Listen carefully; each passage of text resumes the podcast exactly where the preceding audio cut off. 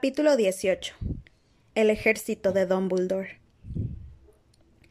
La profesora Umbridge ha leído tu correo, Harry. No hay otra explicación. ¿Crees que fue ella quien atacó a Hedwig? preguntó Harry indignado. Estoy prácticamente convencida de ello, respondió Hermione con gravedad. Cuidado con la rama, se te escapa. Harry apuntó con la varita mágica a la rana mugidora que iba dando saltos hacia el otro extremo de la mesa. Akio, exclamó, y la rana resignada volvió a saltarle en la mano. La clase de encantamiento siempre había sido una de las mejores para charlar en privado con los compañeros. Generalmente había tanto movimiento y tanta actividad que no había peligro de que te oyeran. Aquel día el aula estaba llena de ranas mugidoras que no paraban de croar y cuervos que graznaban sin cesar, y un intenso aguacero golpeaba y hacía vibrar los cristales de las ventanas, de modo que Harry, Ron y Hermione podían hablar en voz baja y comentar cómo la profesora Umbridge había estado a punto de atrapar a Sirius sin que nadie reparara en ello.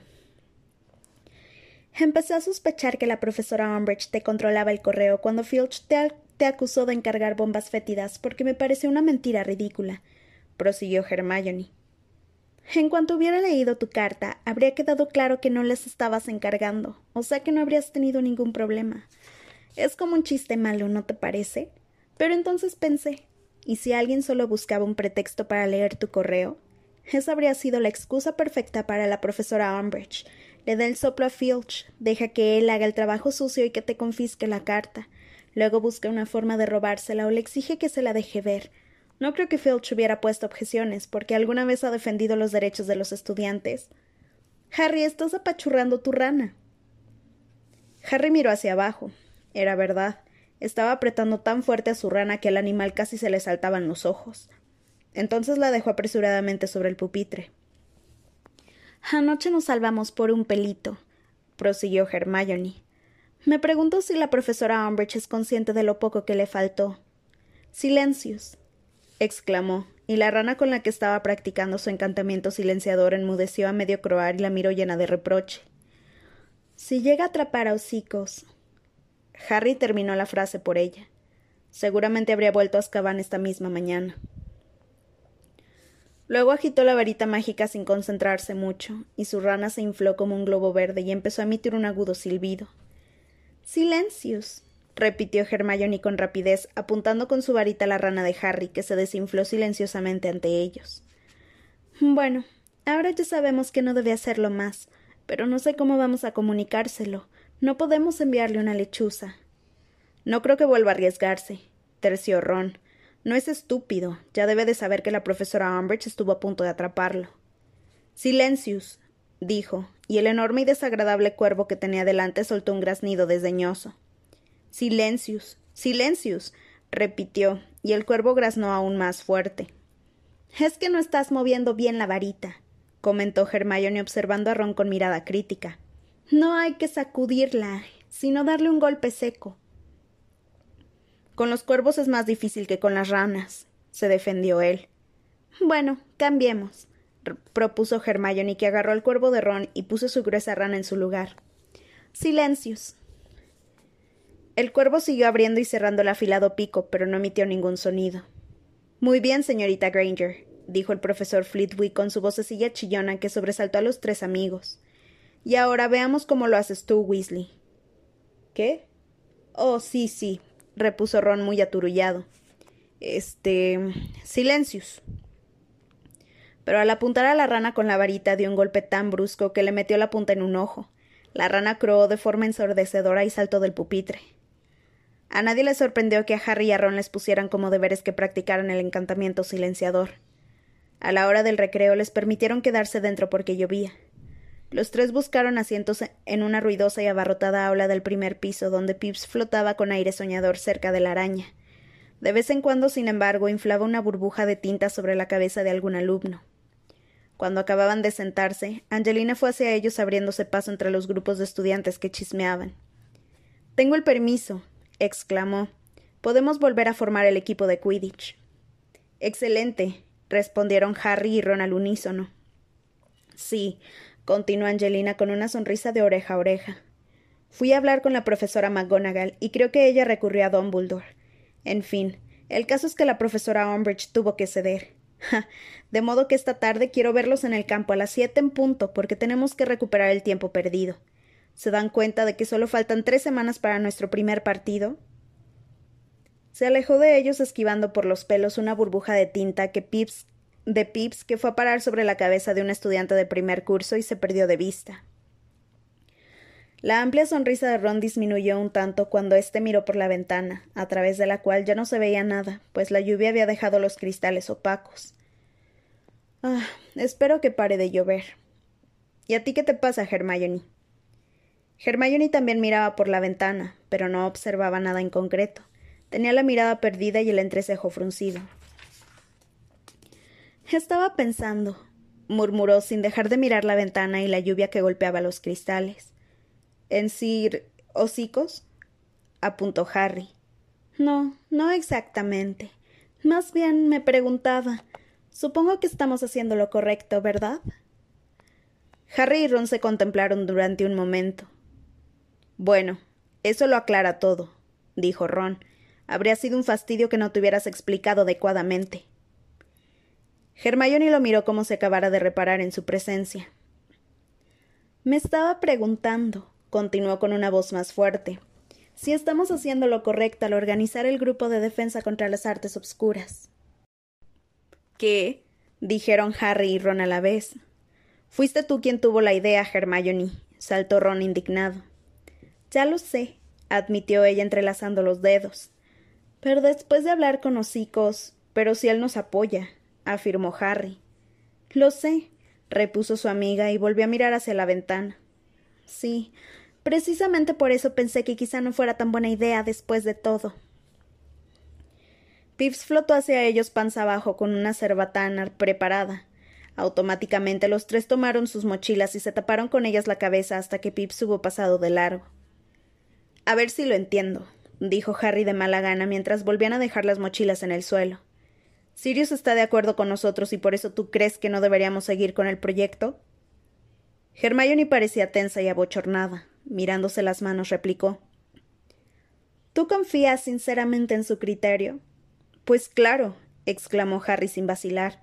Siempre nos ha dado buenos consejos. Una burbuja de tinta pasó zumbando al lado de ellos y le dio de lleno en la oreja a Katie Bell. Hermione vio cómo ésta se ponía en pie y empezaba a lanzarle cosas a Pips. Pasados unos momentos Hermione volvió a hablar y tuvieron la impresión de que elegía las palabras con mucho cuidado. ¿No crees que se ha vuelto un poco imprudente desde que está encerrado en Grimmauld Place? ¿No crees que en cierto modo vive a través de nosotros? ¿Qué quieres decir con eso de que vive a través de nosotros? replicó Harry. Lo que quiero decir. Bueno, creo que a él le encantaría formar una sociedad secreta de defensa ante las narices de alguien del ministerio. Creo que se siente muy frustrado por lo poco que puede hacer desde donde está y creo que en cierto modo es por eso por lo que nos incita a crear el grupo. Ron estaba atónito. Sirius tiene razón, afirmó. Hablas igual que mi madre. Hermione se mordió la lengua y no dijo nada más. La campana sonó justo cuando Pips descendía sobre Katie y le vaciaba un tintero lleno en la cabeza. El tiempo no mejoró. A lo largo del día y a las siete en punto, cuando Harry y Ron bajaron resbalando por la mojada hierba hasta el campo de Quidditch para el entrenamiento, quedaron empapados en cuestión de minutos. El cielo estaba gris, obscuro y tormentoso, y sintieron un gran alivio cuando llegaron a los vestidores, cálidos e iluminados, pese a saber que la tregua solo era pasajera. Encontraron allí a Fred y George, que estaban discutiendo si debían utilizar una golosina de sus surtidos alta-clases para no tener que volar. Pero seguro que nos descubriría, comentaba Fred con bosqueda. Ojalá ayer no le hubiera dicho que nos comprara unas cuantas pastillas vomitivas. Podríamos probar con un caramelo de la fiebre, murmuró George. Eso todavía no lo ha visto nadie. ¿Funcionan? preguntó Ron esperanzado. El golpeteo de la lluvia en el tejado se había intensificado y el viento aullaba alrededor del edificio. Bueno, sí, respondió Fred. Te sube la temperatura, desde luego. Pero también te salen unos enormes granos llenos de pus, añadió George, y todavía no hemos encontrado la forma de hacerlos desaparecer. Yo no veo que tenga ningún grano, comentó Ron escudriñando las caras de los gemelos. No, bueno, es lógico, explicó Fred compungido. No están en un sitio que solamos mostrar en público. Pero te aseguro que duelen un montón cuando te sientas en una escoba. Muy bien, escúchenme todos, dijo de pronto Angelina con una voz atronadora. Acababa de salir del despacho del capitán. Ya sé que no es el tiempo ideal, pero cabe la posibilidad de que tengamos que jugar contra Slytherin en condiciones como estas, así que no estará mal que nos acostumbremos a arreglárnoslas con ellas. Harry, ¿verdad que les hiciste algo a tus gafas para que la lluvia no las empañara cuando jugamos contra Hufflepuff en medio de aquella tormenta? Lo hizo Hermione, contestó Harry, y sacó su varita, dio con ella unos golpecitos en sus gafas, y dijo Impervius. Creo que todos deberíamos intentarlo, propuso Angelina. Si conseguimos apartar la lluvia de nuestra cara, tendremos mejor visibilidad. Vamos, todos juntos. Impervius. Muy bien, en marcha. Todos guardaron las varitas mágicas en los bolsillos interiores de las túnicas, se cargaron las escobas al hombro y salieron de los vestidores detrás de Angelina. Fueron chapoteando por el barro, cada vez más profundo, hasta el centro del terreno de juego. La visibilidad seguía siendo muy escasa a pesar del encantamiento impermeabilizante. Estaba obscureciendo y la cortina de lluvia impedía que se distinguiera el suelo. Muy bien, cuando dé la señal, gritó Angelina. Harry pegó una patada en el suelo, salpicándolo todo de barro y emprendió el vuelo. El viento lo desviaba ligeramente de su trayectoria. No tenía ni idea de cómo se las iba a ingeniar para distinguirle Snitch con aquel tiempo, pues ya le costaba bastante ver la única bludger con la que practicaban. Cuando solo llevaba un minuto volando, la Bludger casi lo derribó de la escoba y tuvo que utilizar la voltereta con derrape para esquivarla. Desgraciadamente Angelina no lo vio. De hecho, parecía que no veía nada. Ninguno de los jugadores tenía ni idea de lo que estaban haciendo los otros. El viento arreciaba, incluso Harry oía a lo lejos el rumor y el martillo de la lluvia porreando la superficie del lago. Angelina insistió durante casi una hora antes de admitir la derrota, Acompañó al empapado y contrariado equipo a los vestidores e intentó convencer a sus compañeros de que el entrenamiento no había sido una pérdida de tiempo, aunque no lo decía muy segura. Fred y George eran los que parecían más fastidiados. Ambos caminaban con las piernas arqueadas y hacían muecas de dolor a cada momento. Harry los oyó quejarse por lo bajo mientras se secaba el pelo. Me parece que a mí se me han reventado unos cuantos, comentó Fred con voz apagada. A mí no, replicó George apretando los dientes. Pero me duelen muchísimo. Creo que se han hecho aún más grandes. Harry soltó un grito de repente, cerró los ojos y se tapó la cara con la toalla. Había vuelto a notar una punzada de, dolor en la cicatriz, más fuerte que las de las últimas semanas. ¿Qué pasa? le preguntaron varias voces. Harry se retiró la toalla de la cara. Veía el interior del vestidor borroso porque no, no llevaba las gafas, pero aún así se dio cuenta de que todo el mundo se había vuelto hacia él. Nada, masculló. Me metí un dedo en el ojo. Pero lanzó una mirada de complicidad a Ron, y ambos se quedaron rezagados cuando el resto del equipo salió del vestidor, envueltos en sus capas y con los sombreros calados hasta las orejas. ¿Qué te pasó? le preguntó Ron en cuanto Alicia hubo salido por la puerta. ¿Ha sido la cicatriz? Harry asintió con la cabeza. Pero. Ron asustado fue hacia la ventana y miró al exterior. No puede estar por aquí cerca, ¿verdad que no? No, dijo Harry sentándose en un banco y frotándose la frente. Seguramente está a kilómetros de distancia. Me ha dolido porque. está furioso. Harry habría pronunciado aquellas palabras sin haberlas pensado, y al escucharlas tuvo la sensación de que las había dicho otra persona. Sin embargo, supo inmediatamente que era cierto. No sabía cómo lo sabía, pero lo sabía. Voldemort estuviera donde estuviese, hiciera lo que hiciese, estaba de muy mal humor. ¿Lo has visto? Le preguntó Ron horrorizado. ¿Has tenido una visión o algo así? Harry se quedó muy quieto mirándose los pies y dejó que la mente y la memoria se le relajaran tras el momento de dolor. Una desordenada maraña de sombras, un torrente de voces, Quiere que alguien haga algo, pero no va tan deprisa como a él le gustaría, dijo. Una vez más le sorprendió escuchar las palabras que salían por su boca, aunque a pesar de todo estaba convencido de que lo que acababa de decir era verdad. Pero. ¿cómo lo sabes? inquirió Ron. Harry hizo un gesto negativo con la cabeza y se tapó los ojos con las manos apretándolos con las palmas. Vio surgir unas pequeñas estrellas en la oscuridad. Percibía la presencia de Ron a su lado en el banco, y sabía que su amigo lo miraba fijamente. ¿Has sentido lo mismo que la última vez, cuando te dolió la cicatriz en el despacho de la profesora Umbridge? le preguntó Ron con bosqueda. Es decir, que quien tú sabes estaba enfadado. Harry negó de nuevo con la cabeza. Entonces, ¿qué es? Harry hizo memoria. En aquella ocasión había estado en esa ocasión había estado mirando a la profesora Umbridge a la cara. Le había dolido la cicatriz y había notado algo raro en el estómago, un extraño aleteo, una sensación de júbilo.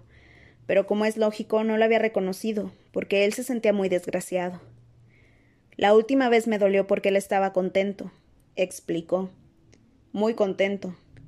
Creía que iba a pasar algo bueno, y la noche antes de que viniéramos a Hogwarts. Recordó el momento en el que le había dolido mucho la cicatriz en el dormitorio que compartía con Ron en Grimmauld Place. Estaba furioso. Miró a Ron que lo observaba a su vez con la boca abierta. Podrías quitarle el puesto a la profesora Triloni, murmuró sobrecogido. No estoy haciendo profecías, replicó Harry. De acuerdo, pero ¿sabes lo que estás haciendo? sentenció Ron entre asustado e impresionado. Le estás leyendo la mente a quien tú sabes, Harry. No, corrigió éste, moviendo negativamente la cabeza. Más que su mente, es su. es su estado de ánimo, supongo. Um, recibo impresiones del estado de ánimo que tiene. Dumbledore me habló de esto el año pasado. Dijo que yo percibía cuando Voldemort estaba cerca de mí o cuando sentía odio. Pues bien, ahora también noto cuando está contento. Hubo una pausa. El viento y la lluvia azotaban el edificio. Tienes que contárselo a alguien, sugirió Ron. La última vez se lo conté a Sirius. Pues cuéntale lo que te ha pasado ahora. No puedo, Ron, reflexionó Harry con gravedad. La profesora Umbridge vigila las lechuzas y las chimeneas, ¿no te acuerdas? Entonces cuéntaselo a Dumbledore. Él ya lo sabe, acabo de decírtelo, dijo Harry de manera cortante. Se puso en pie, tomó su capa del colgador y se la echó sobre los hombros. No tiene sentido volver a contárselo. Ron se abrochó el cierre de la capa mientras observaba atentamente a su amigo. A Dumbledore le gustaría saberlo, afirmó. Harry se encogió de hombros. Vamos, todavía tenemos que practicar los encantamientos silenciadores. Recorrieron los oscuros jardines hasta el castillo resbalando y tropezando por la hierba fangosa, pero no hablaron. Harry iba pensando qué debía de ser lo que Voldemort quería que alguien hiciera y que no se hacía suficientemente deprisa. Tiene otros planes, unos planes que puede poner en marcha con mucha discreción, cosas que solo puede conseguir furtivamente, como un arma, algo que no tenía la última vez. Harry no había vuelto a pensar en aquellas palabras desde hacía semanas. Estaba demasiado absorto en lo que estaba ocurriendo en Hogwarts, demasiado ocupado pensando en las batallas con la profesora Umbridge, en la injusticia de la intromisión del ministerio. Pero en ese momento las recordó y le hicieron reflexionar. Cabía la posibilidad de que Voldemort estuviera furioso porque todavía no había podido hacerse con el arma, fuera cual fuese. ¿Habría desbaratado la orden sus planes? ¿Habría impedido que se apoderara de ella? ¿Dónde estaba guardada? ¿Quién la tenía? Mimbulus Mimbletonia, pronunció Ron, y Harry salió de su ensimismamiento justo a tiempo para pasar por la abertura del retrato y entrar en la sala común. Por lo visto, Hermione se había acostado temprano, pero había dejado a Cruikshanks acurrucado en una butaca y un surtido de gorros de elfo de punto llenos de nudos sobre una mesa junto al fuego. Harry se alegró de que Hermione no estuviera allí, porque no le apetecía seguir hablando del dolor de su cicatriz, ni que su amiga insistiera en que fuera a hablar con Dumbledore. Ron no paraba de lanzarle miradas de inquietud, pero Harry sacó sus libros de encantamientos y se puso a terminar la redacción, aunque lo único que hacía era fingir que estaba concentrado. Cuando Ron anunció que él también se iba a la cama, Harry no había escrito casi nada. Pasó la medianoche, y Harry continuaba leyendo y releyendo un párrafo sobre los usos de la, de la coclearia, el lingüístico y la térmica sin entender ni una sola palabra. Estas plantas resultan muy eficaces para la inflamación del cerebro, y de ahí que se empleen correctamente en la fabricación de filtros para confundir y ofuscar, o allí donde el mago pretenda producir exaltación e imprudencia. Hermione decía que Sirius estaba volviéndose imprudente porque se hallaba encerrado en Grimmauld Place. Muy eficaces para la inflamación del cerebro y de ahí que se empleen correctamente. El profeta creería que Harry tenía el cerebro inflamado si se enteraba de que sabía lo que sentía Voldemort. Correctamente en la fabricación de filtros para confundir y ofuscar. Confundir. Esa era la palabra sin duda. ¿Por qué sabía él lo que sentía Voldemort? que era aquella extraña conexión entre ambos que Dumbledore nunca había sido capaz de explicar satisfactoriamente. Qué sueño le estaba entrando a Harry. Estaba tan calentito y cómodo en su butaca junto al fuego, escuchando el repiqueteo de la lluvia en los cristales de las ventanas, el ronroneo de Cruchens y el chisporroteo de las llamas. El libro que Harry tenía en las manos resbaló y cayó sobre la alfombra de la chimenea, produciendo un ruido sordo. Harry la dio la cabeza. Volvió a caminar por un pasillo sin ventanas, y sus pasos resonaban en silencio. La puerta que había al fondo fue aumentando de tamaño. El corazón de Harry latía muy deprisa por la emoción. Si pudiera abrirla, si pudiera pasar por ella. Extendió un brazo. Las yemas de sus dedos estaban a solo unos centímetros de la puerta. Harry Potter. Harry despertó sobresaltado. Todas las velas de la sala común se habían apagado, pero vio que algo se movía cerca de él. ¿Quién está ahí? preguntó incorporándose en la butaca. El fuego estaba casi apagado y la estancia oscura. Toby tiene su lechuza, señor, dijo una vocecilla chillona. ¿Dobby? se extrañó Harry con una voz pastosa y escudriñó la oscuridad hacia el sitio de donde procedía el sonido. Dobby, el elfo doméstico, estaba de pie junto a la mesa donde Hermione había dejado media docena de gorros de punto. Sus grandes y puntiagudas orejas sobresalían por debajo de lo que Harry sospechó que eran todos los gorros de lana que Hermione había tejido hasta entonces. Los llevaba uno encima de otro, y su cabeza parecía dos o tres palmos más larga.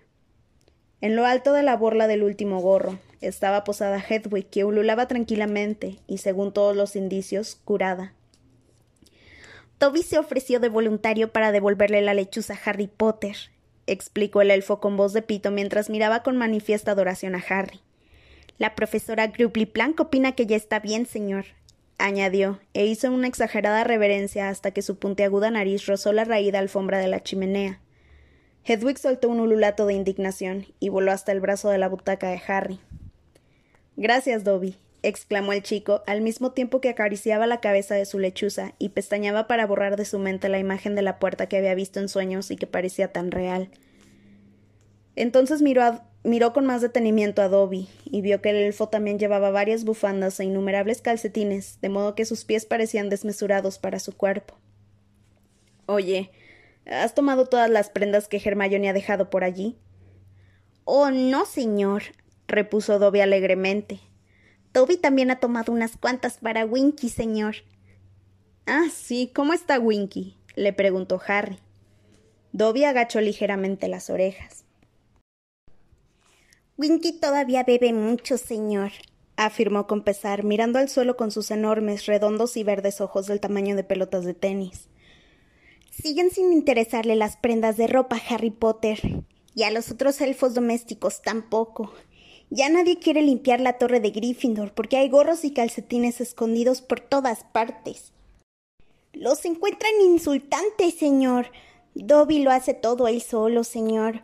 Pero a Dobby no le importa, porque él siempre confía en encontrarse a Harry Potter, y esta noche, señor, se ha cumplido su deseo.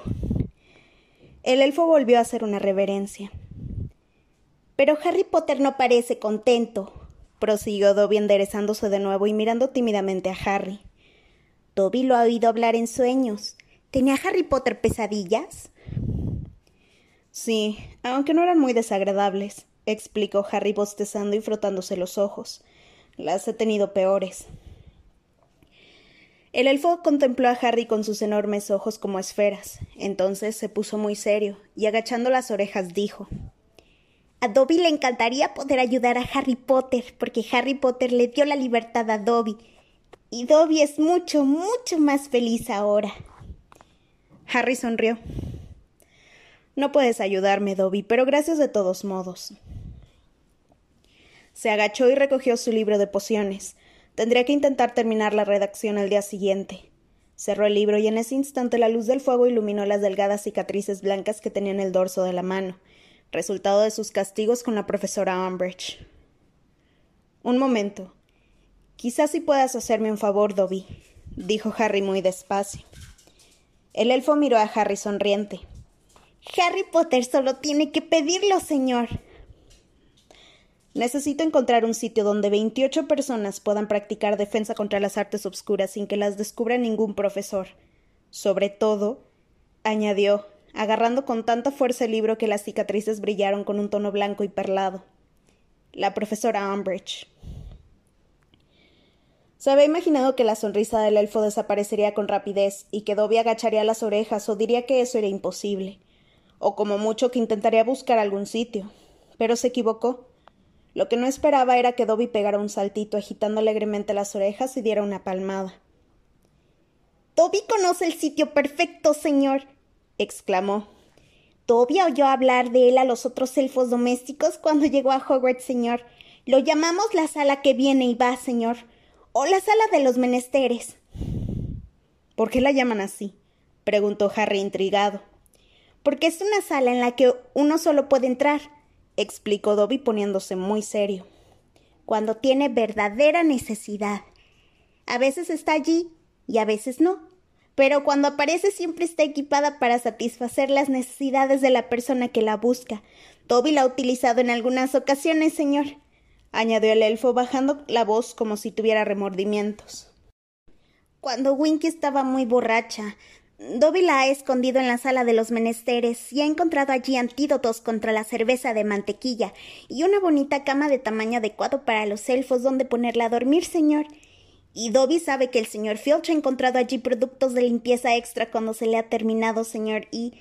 Y si necesitas urgentemente un baño, terció Harry, que de pronto había recordado algo que había dicho Dumbledore en el baile de Navidad del curso anterior. ¿Se llena de orinales? Dobby se imagina que sí, señor, afirmó el, elfo asintiendo enérgicamente con la cabeza. Es una sala muy especial. ¿Cuánta gente conoce su existencia? Le preguntó Harry enderezándose un poco más en la butaca.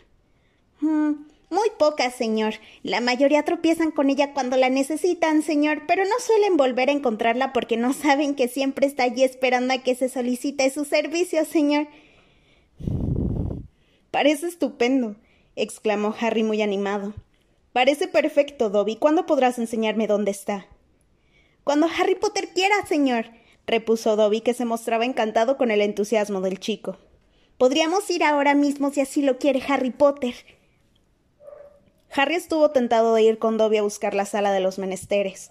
Ya se estaba levantando de la butaca con la intención de subir a toda prisa a su dormitorio para tomar la capa invisible, cuando una voz, que no era la primera vez que oía, que se parecía mucho a la de Hermione y le susurró, le susurró al imprudente. Realmente era muy tarde y estaba agotado. Esta noche no, Dobby, dijo Harry a regañadientes y volvió a sentarse en la butaca. Esto es muy importante. No quisiera estropearlo, necesito planearlo todo muy bien. Oye, ¿puedes decirme dónde está con exactitud esa sala de los menesteres y cómo entrar en ella? Las túnicas ondeaban al viento y se les enroscaban alrededor del cuerpo mientras atravesaban chapoteando los inundados huertos para asistir a una clase de dos horas de herbología. El martilleo de las gotas de lluvia, duras como piedra de granizo, apenas les dejaba oír lo que les decía la profesora Sprout. Aquella tarde la clase de cuidado de criaturas mágicas tuvo que trasladarse de los jardines azotados por la tormenta a un aula libre de la planta baja, y para gran alivio de los miembros del equipo de Quidditch, Angelina se había dirigido a ellos a la hora de la comida para informarles de que se había suspendido el entrenamiento. Genial, comentó Harry en voz baja cuando Angelina se lo comunicó, porque hemos encontrado un sitio para celebrar nuestra primera reunión de defensa. Hoy a las ocho en punto en el séptimo piso, frente al tapiz en que los trolls están dándole garrotazos a Barnabás el chiflado. ¿Podrás avisar a Katie y Alicia? Angelina se mostró un poco acobardada, pero prometió decírselo a las demás. Harry, que estaba muerto de hambre, siguió comiendo salchichas y puré de papa. Cuando levantó la cabeza para beber un sorbo de jugo de calabaza, vio que Hermione lo observaba atentamente. ¿Qué pasa? preguntó con la boca llena. Bueno, es que no sé si debamos fiarnos de Dobby. ¿No te acuerdas de que te dejó sin huesos en un brazo? Esa sala no es una idea descabellada de Dobby. Dumbledore también la conoce. Me habló de ella en el baile de Navidad. La expresión de Hermione se relajó un tanto. ¿Dumbledore te habló de ella? Solo de pasada, comentó Harry encogiéndose de hombros. Ah, bueno, entonces está bien, dijo Hermione con decisión, y ya no puso más reparos. Harry, Ron y Hermione habían dedicado gran parte del día a buscar a los compañeros que habían firmado en la lista para decirles dónde iban a reunirse aquella noche. Por desgracia para Harry, fue Ginny la que encontró primero a Cho y a su amiga. Finalizada la cena, estaba convencido de que la noticia ya había llegado a las veinticinco personas que habían acudido a la cita del pub. A las siete y media los tres amigos salieron de la sala común de Gryffindor. Harry llevaba un trozo de pergamino viejo en una mano. Los alumnos de quinto curso podían estar en los pasillos hasta las nueve en punto, pero aún así los tres volvían continuamente la cabeza, nerviosos, mientras se dirigían hacia el séptimo piso. Un momento, dijo Harry al llegar al final del, último tramo de escaleras y desenrolló el trozo de pergamino. Le dio un golpe con la varita y recitó en voz baja. Juro solemnemente que mis intenciones no son buenas. Un mapa de Hogwarts apareció en la superficie en blanco del pergamino. Unos diminutos puntos negros móviles etiquetados con nombres mostraban dónde se encontraban en aquel momento algunas personas. Filch está en el segundo piso, afirmó Harry acercándose el mapa a los ojos. Y la señora Norris está en el cuarto. ¿Y la profesora Umbridge? le preguntó Hermione inquieta. En su despacho, contestó él y lo señaló. Bien, sigamos. Echaron a andar a buen ritmo por el pasillo hasta el lugar que Dobby le había descrito a Harry, un tramo vacío de pared frente a un enorme tapiz que representaba el absurdo intento de Barnabás el chiflado de enseñar ballet a los trolls. Muy bien, dijo Harry en voz baja, mientras un apolillado troll dejaba por un momento de aporrear despiadadamente a su frustrado profesor de ballet para observarlos. Dobby dijo que teníamos que pasar tres veces por delante de este trozo de pared concentrándonos en lo que necesitemos. Así lo hicieron, Dieron media vuelta bruscamente al llegar a la ventana que había más allá del tramo vacío de pared, y luego regresaron al alcanzar el jarrón del tamaño de una persona que había en el otro extremo. Ron tenía los ojos cerrados con fuerza. Hermione susurraba algo y Harry tenía los puños apretados y miraba al frente. Necesitamos un sitio donde aprender a luchar, pensó. Danos un sitio donde practicar, un sitio donde no puedan encontrarnos. Harry exclamó Hermione cuando se dieron la vuelta después de hacer el recorrido por tercera vez. Una puerta de brillante madera había aparecido en la pared. Ron la miraba fijamente y parecía un poco receloso. Harry extendió un brazo, agarró el picaporte de latón, abrió y entró el primero, el abrió y entró el primero en una amplia estancia en la que ardían parpadeantes antorchas como las que iluminaban las mazmorras ocho pisos más abajo. Las paredes estaban cubiertas de estanterías de madera, y en lugar de sillas había unos enormes cojines de seda en el suelo. En unos estantes en la pared del fondo de la sala se veían una serie de instrumentos como chivatoscopios, sensores de ocultamiento y un gran reflector de enemigos rajado que Harry que Harry estaba seguro de haber visto el año anterior en el despacho del falso Modi. Esto nos vendrá muy bien cuando practiquemos hechizos aturdidores, comentó Ron con entusiasmo, dándole unos golpecitos con el pie a uno de los cojines. Y miren los libros. gritó Hermione emocionada mientras pasaba un dedo por los lomos de los grandes volúmenes encuadernados en piel. Compendio de maldiciones básicas y cómo combatirlas, cómo burlar las artes obscuras, hechizos de autodefensa. ¡Uf! Radiante se volvió y miró, a Harry, quien comprendió que la presencia de aquellos cientos de libros había convencido definitivamente a Hermione de que lo que estaban haciendo era correcto. Esto es fabuloso, Harry. Aquí está todo lo que necesitamos. Y sin más preámbulos agarró embrujos para embrujados del estante, se sentó en el primer cojín que encontró y se puso a leer. Entonces oyeron unos golpecitos en la puerta. Harry se dio la vuelta. Habían llegado Ginny, Neville Lavender, Parvati y Dean. Vaya, exclamó Dean observando lo que lo rodeaba impresionado. ¿Qué es esto? Harry empezó a explicárselo, pero antes de que hubiera terminado llegó más gente y tuvo que empezar de nuevo. A las ocho en punto todos los cojines ya estaban ocupados. Harry fue hacia la puerta y giró la llave que había en la cerradura con un ruido lo bastante alto para convencer a los asistentes. Estos, por su parte, guardaron silencio y se quedaron mirando a Harry. Hermione marcó con cuidado la página que estaba leyendo de embrujos para embrujados y dejó el libro a su lado. Bueno, dijo Harry un poco nervioso. Este es el sitio que hemos encontrado para nuestras sesiones de prácticas y por lo que veo todos lo aprueban. Es fantástico, exclamó Cho, y varias personas expresaron también su aprobación. Qué raro, comentó Fred echando un vistazo a su alrededor con la frente arrugada. Una vez nos escondimos de Filch aquí, ¿te acuerdas, George? Pero entonces esto no era más que un armario de escobas. Oye, Harry, ¿qué es eso? preguntó Dean desde el fondo de la sala, señalando los chivatoscopios y el reflector de enemigos. Detectores de tenebrismo, contestó Harry, y fue hacia ellos sorteando los cojines. Indican cuando hay enemigos o magos tenebrosos cerca, pero no hay que confiar demasiado en ellos porque se les puede engañar.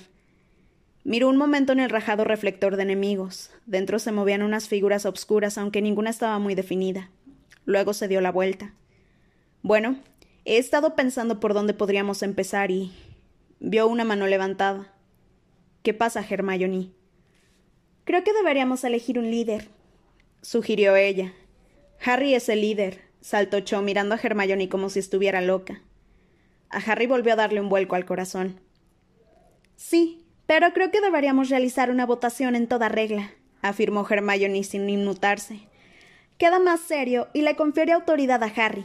A ver, que levanten la mano los que opinan que Harry debería ser nuestro líder. Todos levantaron la mano, incluso Zacharias Smith, aunque lo hizo sin entusiasmo.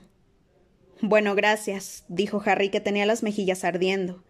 ¿Y qué pasa, Hermione? También creo que deberíamos tener un nombre, propuso alegremente sin bajar la mano. Eso fomentaría el espíritu de equipo y la unidad, ¿no les parece? Podríamos llamarnos Liga Anti-Umbridge, terció Angelina. O Grupo contra los Tarados del Ministerio de Magia, sugirió Fred. Yo había pensado, insinuó Hermione mirando ceñuda a Fred, en un nombre que no revelara tan explícitamente a qué nos dedicamos, para que podamos referirnos a él sin peligro fuera de las reuniones. ¿Entidad de defensa? aventuró Cho. Podríamos abreviarlo EDE, y nadie sabría de qué estamos hablando. Sí, EDE me parece bien, intervino Ginny. Pero sería mejor que fueran las siglas de ejército de Dumbledore, porque eso es lo que más teme al ministerio, ¿no? El comentario de Ginny fue recibido con risas y murmullos de conformidad. ¿Están todos a, favor de Ede? preguntó Hermione en tono autoritario y se arrodilló en el cojín para contar. Sí, hay mayoría. Moción aprobada. Clavó el trozo de pergamino donde habían firmado todos en la pared y en lo alto escribió en letras grandes: Ejército de Dumbledore. Muy bien, dijo Harry cuando Hermione se hubo sentado de nuevo. ¿Empezamos a practicar? He pensado que lo primero que deberíamos hacer es practicar el, el expelliarmus, es decir, el encantamiento de desarme. Ya sé que es muy elemental, pero lo encontré muy útil. Vaya hombre, exclamó Zacharias Smith mirando al techo y cruzándose de hombros. No creo que el expelliarmus nos ayude mucho si tenemos que enfrentarnos a quien tú sabes. Yo lo utilicé contra él, dijo Harry con serenidad. En junio ese encantamiento me salvó la vida. Smith se quedó con la boca abierta, con cara de estúpido. Los demás estudiantes estaban muy callados. Pero si crees que está por debajo de tus conocimientos, puedes marcharte, añadió Harry. Smith no se movió. Los demás tampoco. Bien, continuó Harry. Había tantos ojos fijos en él que se, les, que se le estaba secando la boca. Podríamos dividirnos en parejas y practicar. A Harry le resultaba muy extraño dar instrucciones, pero más extraño aún le resultaba ver que los demás la seguían. Todos se pusieron en pie a la vez y se colaron de dos en dos. Como era de esperar, Neville se quedó sin pareja. Tú practicarás conmigo, le dijo Harry. Muy bien, contaré hasta tres, ¿de acuerdo? Uno, dos, tres. De pronto la sala se llenó de gritos de expeliermos. Las varitas volaban en todas direcciones. Los hechizos mal ejecutados iban a parar contra los libros de las estanterías y los hacían saltar por los aires. Harry era demasiado rápido para Neville, cuya varita saltó de su mano, giró sobre sí misma, golpeó el techo produciendo una lluvia de chispas y aterrizó con estrépito en lo alto de una estantería, de donde Harry la recuperó con un encantamiento convocador.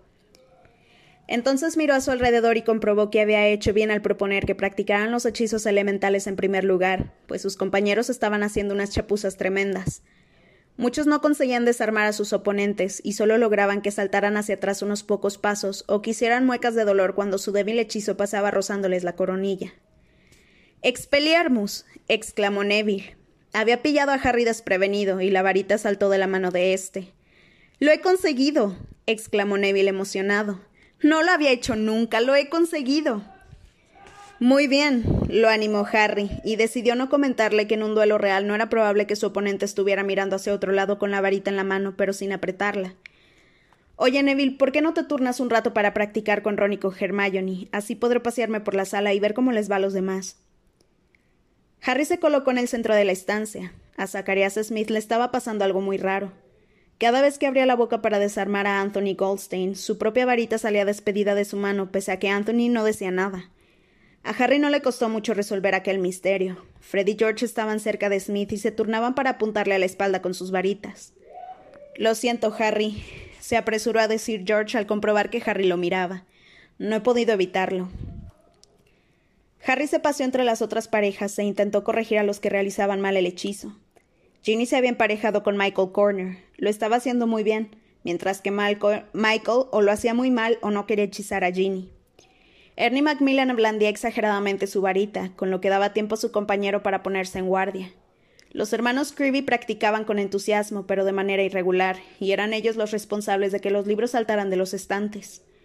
Luna Lovegood también tenía altibajos. A veces hacía saltar la varita de la mano de Justin Finch Fletchley y otras solo conseguía que se le pusiera el pelo de punta.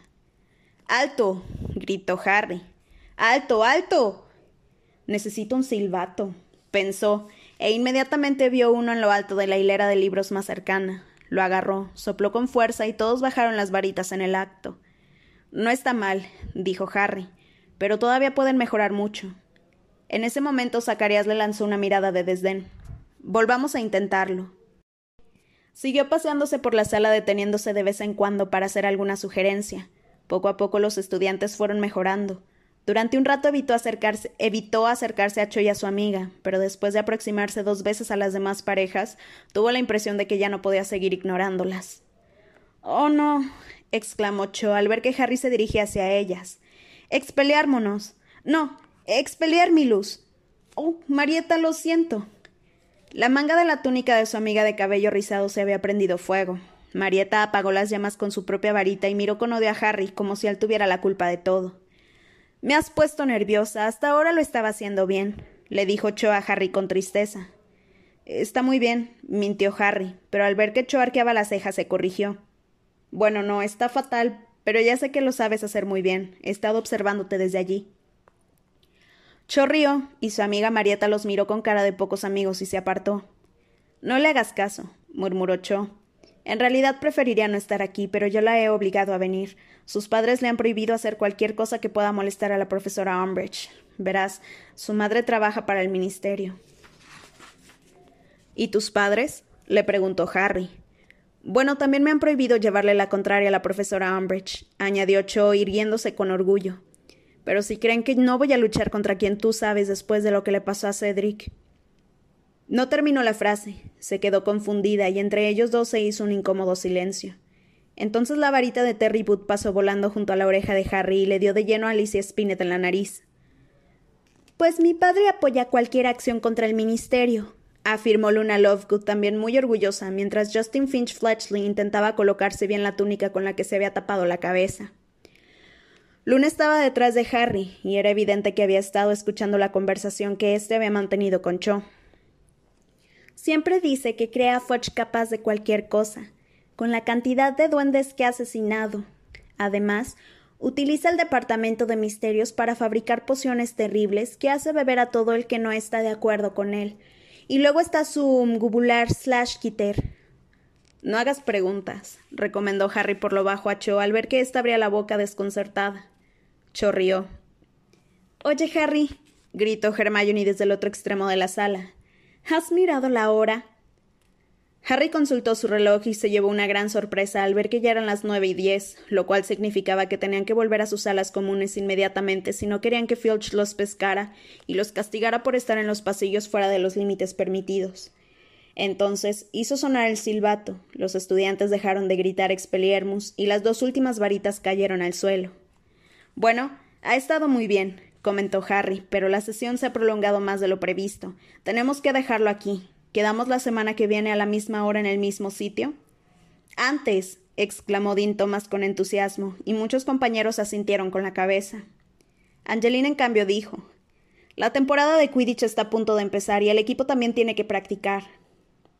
Entonces el próximo miércoles por la noche, determinó Harry.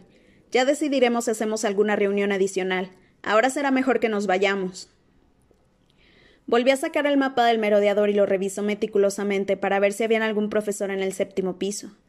Dejó salir a sus compañeros en grupos de tres y de cuatro, y luego siguió con inquietud los diminutos puntos que los representaban en el mapa para asegurarse de que si regresaban sanos y salvos a sus dormitorios. Los de Hufflepuff se dirigieron hacia el pasillo del sótano, que también conducía a las cocinas, los de Ravenclaw una torre situada en la ala oeste del castillo, y los de Gryffindor por el pasillo del retrato de la señora gorda. Ha sido estupendo, Harry, confesó Hermione cuando por fin se quedaron solos él, él, ella y Ron.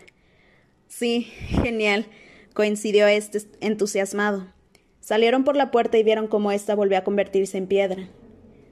¿Has visto cómo he desarmado a Hermione y Harry? Solo una vez, puntualizó ella dolida.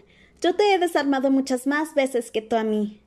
No te he desarmado solo una vez, han sido como mínimo tres. Sí, claro, contando la vez que has tropezado y al caerte me has quitado la varita de un manotazo. Siguieron discutiendo hasta que llegaron a la sala común, pero Harry no les hacía caso. Observaba muy atento el mapa del merodeador, pero al mismo tiempo recordaba que Cho le había dicho que la ponía nerviosa.